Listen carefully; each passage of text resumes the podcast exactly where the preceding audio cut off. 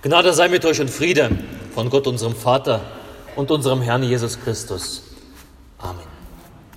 In der Stille lasst uns für den Segen der Predigt beten.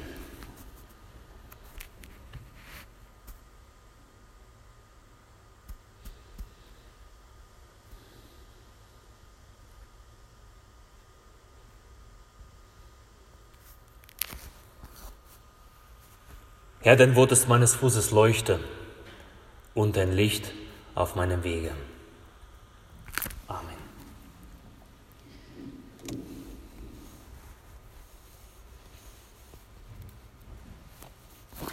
Jetzt muss ich noch die richtige Predigt aussuchen.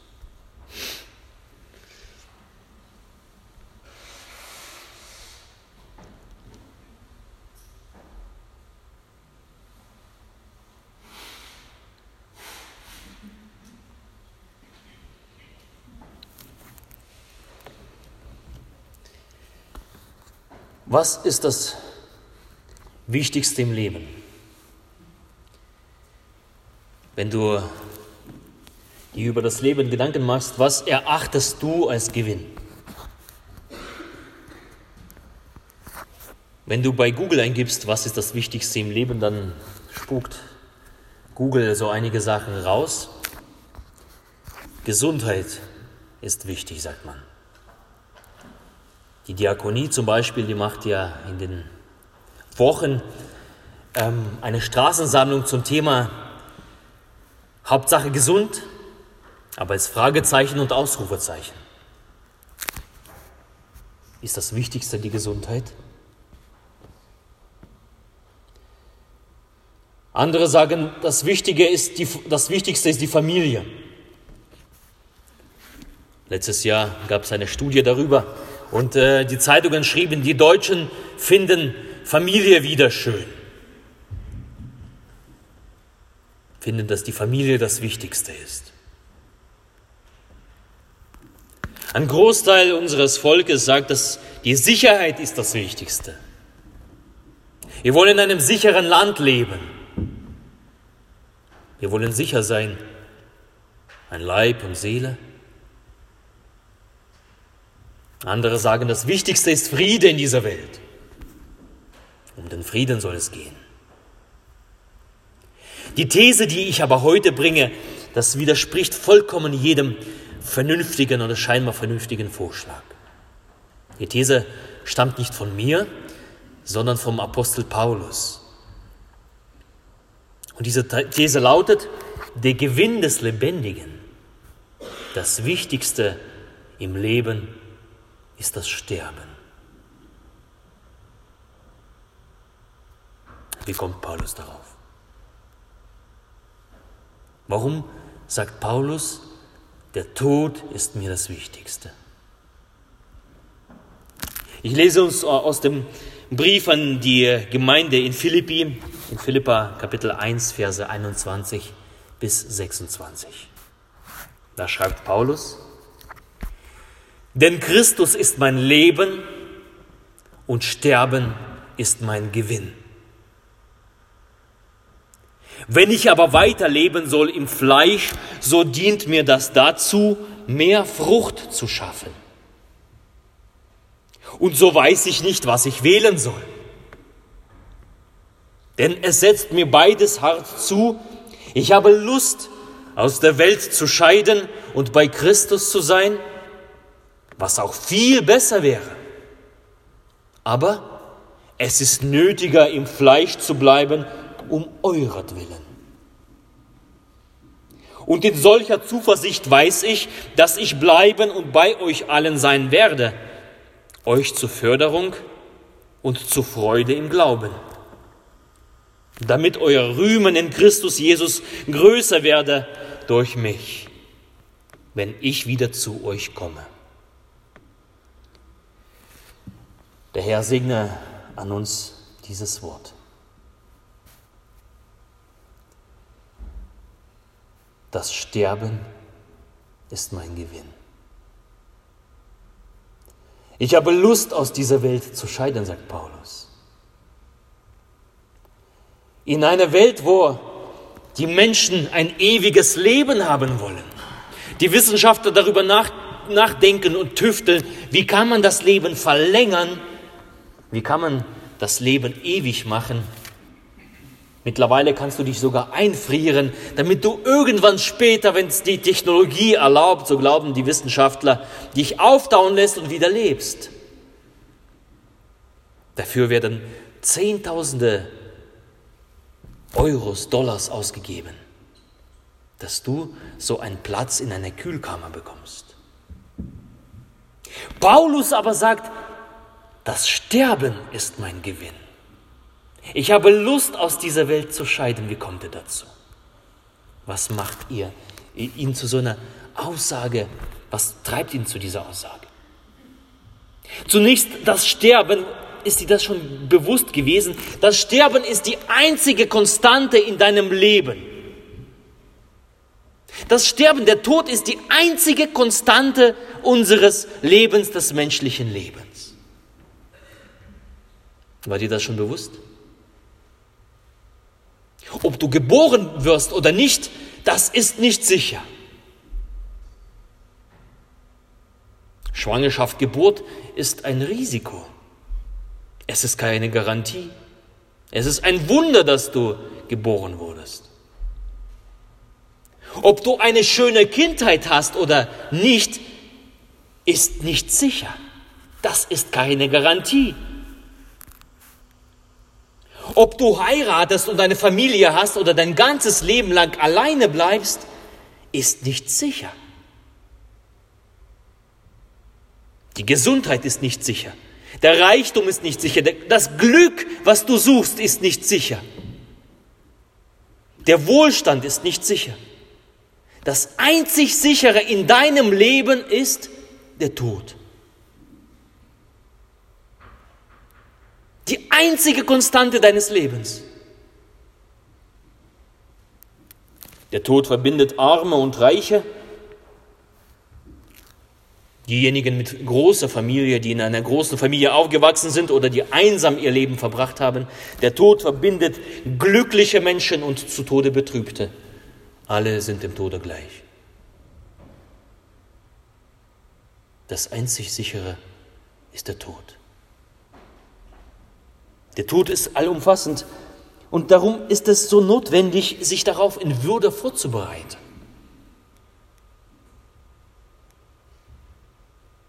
Wir machen uns Gedanken über die Sachen, die eben nicht sicher sind. Aber wir machen, wir schieben das weiter weg und, und denken nicht darüber nach, was hundertprozentig in deinem Leben eintreffen wird, der Tod. Alle, die wir hier sitzen, werden irgendwann mal der Tod schmecken.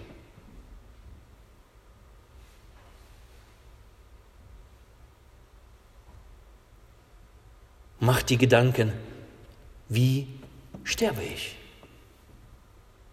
Was macht das mit mir?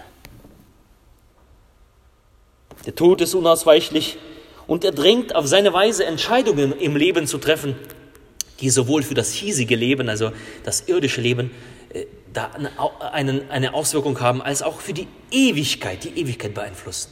Und das treibt Paulus zu so einem Satz, der Tod ist mir ein Gewinn. Und was macht Paulus mit, diesem, mit dieser Erkenntnis, mit dieser einen Konstante? Er entscheidet sich dreifach. Die erste Entscheidung, die Paulus trifft, ist die Entscheidung für Christus. Nicht der Tod an sich ist der Gewinn, sondern weil Jesus mein Leben ist, ist der Tod mir ein Gewinn. Weil er Christus in seinem Leben hat, hat er keine Angst vor dem Tod. Ich habe Lust, aus diesem Leben zu scheiden, aber nicht, weil, weil der Tod einfach kommt, sondern ich habe Lust, aus dem Leben zu scheiden, weil Christus mein Leben ist. In Christus. Die erste Entscheidung in der einzigen Konstante seines Lebens, finde Jesus als deine Zuversicht. Das ist die wichtigste und grundlegendste Entscheidung, die du in deinem Leben treffen kannst. Der Glaube an Jesus Christus, denn wenn du ihn hast, das Leben hast, hast du nicht nur das Leben hier, sondern auch darüber hinaus. Wer an mich glaubt, der wird leben, auch wenn er stirbt. Und wer da lebt und glaubt an mich, der wird nimmer mehr sterben, sagt Jesus.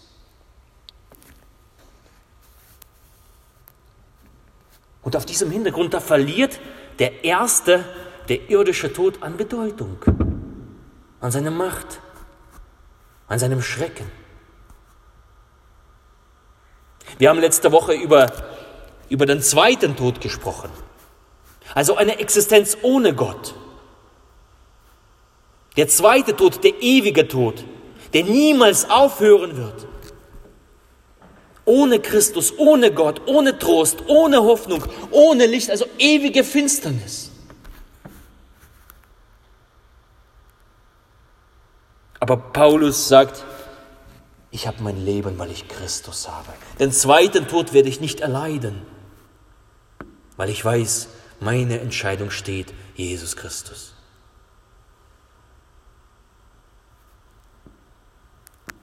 Die zweite Entscheidung im Angesicht der Todeskonstante für Paulus, verliere nie den Blick nach oben. Paulus Blick geht Richtung Leben, geht Richtung Himmel. Der irdische Tod, obwohl er so zerstörerisch ist, obwohl er so leidvoll ist, der bringt viel Leid und Schmerz und Kummer. Aber er verblasst auf dem Hintergrund des ewigen Lichtes. Er verblasst, er wird zu nichts im Vergleich zum Himmel. Paulus schaut, was ihn erwartet in Christus. Er schaut den Himmel an. Und davon berichtet er, Paulus berichtet von einer Vision, von einer Entrückung, wo Gott ihn mitgenommen hat in den Himmel, ins Paradies. Und er sagt, ich habe un, unaussprechliche Worte gehört. An einer anderen Stelle sagt er, es hat kein Auge gesehen und kein Ohr gehört, was Gott für die bereitet hat, die ihn lieben. Es ist was Großartiges und Paulus hält seinen Blick dorthin und verliert die Vision nicht aus dem Blick, verliert den Himmel nicht aus dem Blick. Daran hält er fest. Wo Paulus diesen Brief schreibt, den ich gerade vorgelesen habe, er sitzt im Gefängnis.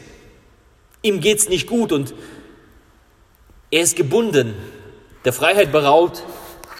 Und viele Theologen sagen, ja, Paulus schreibt das, die Todessehnsucht und so, weil er Depressionen hat. Er sitzt da und, und, und äh, denkt, alles ist schlecht, das Leben ist schlecht. Da kommen die Todesgedanken und am besten wäre doch, dass, dass ich sterbe. Aber ich glaube, der Antrieb ist auf der anderen Seite zu suchen. Der Antrieb ist seine von Gott empfangene Vision, der Himmel. Er hat es gesehen. Und er verliert das nicht aus dem Blick. Also von wegen Depression. Das Licht, das Leben, was Gott bereithält für die, die ihn lieb haben.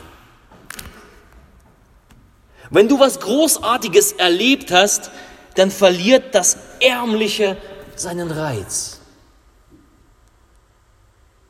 Um das so zu, äh, ein, ein Bild davon zu machen, ich habe mir vor drei Jahren ich gedacht, ey, du kaufst, kaufst eine gute Gitarre. Und bevor man sowas kauft, ähm, ich überprüfe das immer, immer wieder und, und lese viel darüber nach. Und da habe ich viel Bewertungen gelesen. Welche Gitarren sind am besten? Welche eignen sich? Welche, welche sind gut? Und zu Hause habe ich schon vorgenommen, welche Gitarre ich kaufe, obwohl ich sie nicht gehört habe. Ich wusste, die Gitarre will ich kaufen. Da sind wir nach Dresden gefahren in ein Musikgeschäft und ähm, ich habe die Gitarren angespielt. Es hingen viele Gitarren da und auch die Gitarre, die ich wollte, habe ich angespielt. Und dann hing da noch eine andere. Die nahm ich von der Wand. Ich spielte die ersten zwei, drei Akkorde und ich wusste, das ist die. Das ist die. All die Gitarren vorher habe ich verworfen, weil ich wusste, das ist die. All das, was ich vorher gespielt habe, hat an Glanz verloren. Die haben nicht so geklungen wie diese eine, die für mich geeignet war. Und im Nu habe ich mich entschieden, das ist die. Den Rest lässt du da. Die einzig wahre. Es gibt viele gute,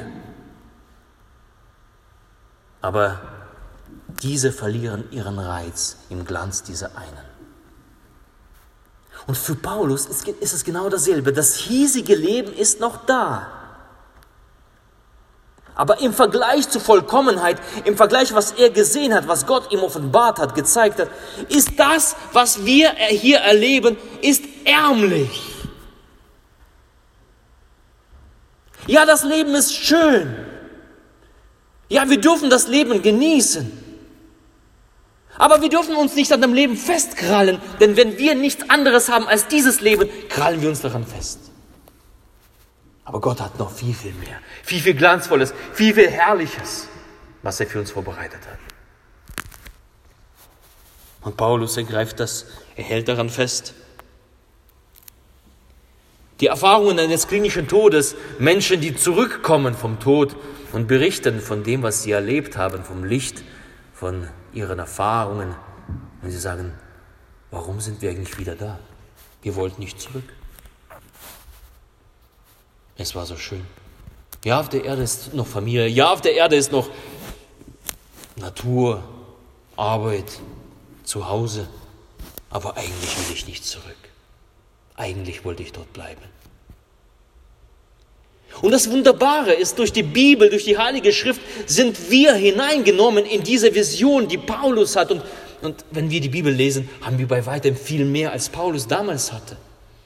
Die gesamte Heilige Schrift, sie ist voller Vision, voller Herrlichkeit und Glanz von dem Himmel, der Gott, den Gott für uns vorbereitet hat. Paulus hält der Blick an dem fest. Er verliert es nicht aus dem Blick. Er verliert nicht die Vision. Und die dritte Entscheidung, die Paulus trifft, betrifft seinen Werdegang im Leben. Sei treu bis an den Tod. Paulus lebt im Hinblick auf die einzige Konstante seines Lebens, die konsequente Nachfolge Jesu. Er versucht nicht das Beste aus seinem Leben herauszuholen, sondern er versucht in seinem Leben das Beste zu machen, damit die Menschen dem Tod entrissen werden.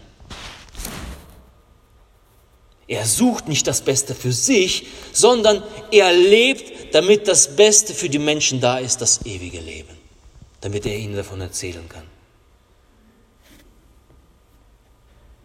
Er schafft mit seinem Leben, mit seiner, äh, äh, mit seiner Entscheidung Frucht. Er tut das Sinnvollste, was du in diesem Leben anfangen kannst. Und das Sinnvollste in diesem Leben ist Gott zu dienen. Das ist das einzig Sinnvollste, das ist das einzig Bleiben. Man sagt ja, die, die, das letzte Hemd hat keine Taschen. Du kannst alles, was du angehäuft hast, kannst du nichts rübernehmen. Überhaupt gar nichts. Aber das Einzige, was du rübernehmen kannst, ist die Frucht, die du geschaffen hast. Die Frucht der Anbetung Gottes und die Frucht dessen, dass du Gott gedient hast. Das bleibt. Und das tut Paulus.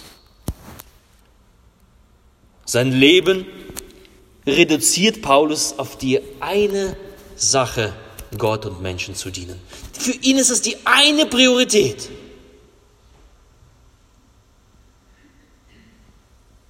Erst die Arbeit, dann das Vergnügen, weil er weiß, dieses Leben, das ist, das ist eine kurze Zeitspanne in dem Vergleich, vergleichbaren, vergleichbaren Ewigkeit, die Gott schenkt. Paulus setzt sein Leben ein. Paulus gibt sein Leben für, für den Dienst an Gott und den Menschen. Wenn wir das zusammenfassen, was Paulus hier in, in, in diesem Philipperbrief Kapitel 1 sagt, Christus ist dein Leben, verliere den Blick nicht zum Himmel und setze dich ein für das Reich Gottes.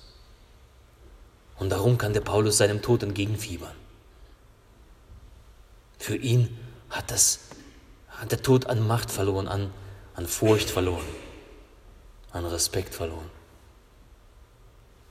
Nicht der Tod an sich ist für Paulus ein Gewinn, aber indem er sich vorbereitet hat, indem er Jesus Christus als seinen Retter und Herrn angenommen hat, indem er eine Frucht bringt, die bleibt, und dem, indem er seinen Blick richtet Richtung Himmel, hat er vorgesorgt und er weiß, was ihn erwartet.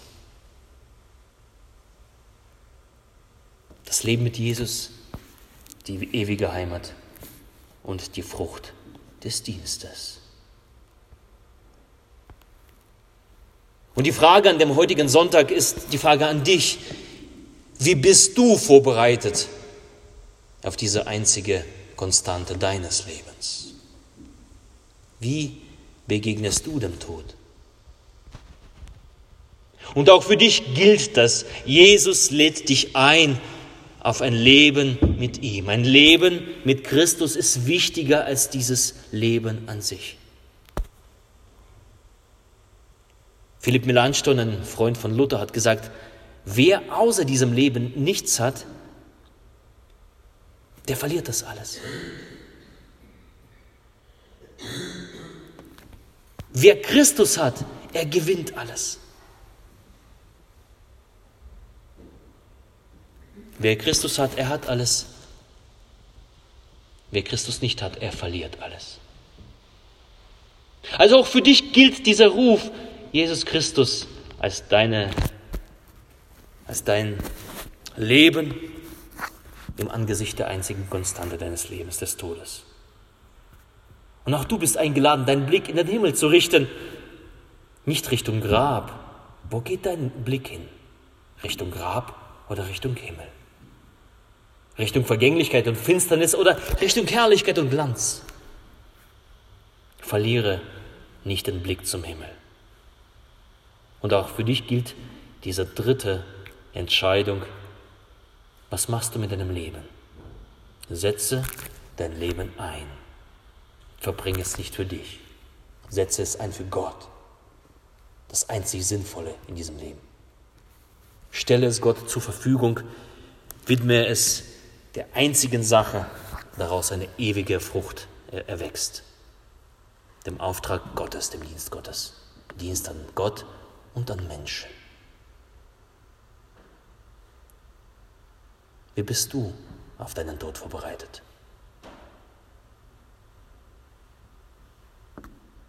Und der Friede Gottes der Höhe ist als alle Vernunft. Er bewahre eure Herzen und eure Sinne in Christus Jesus. Amen.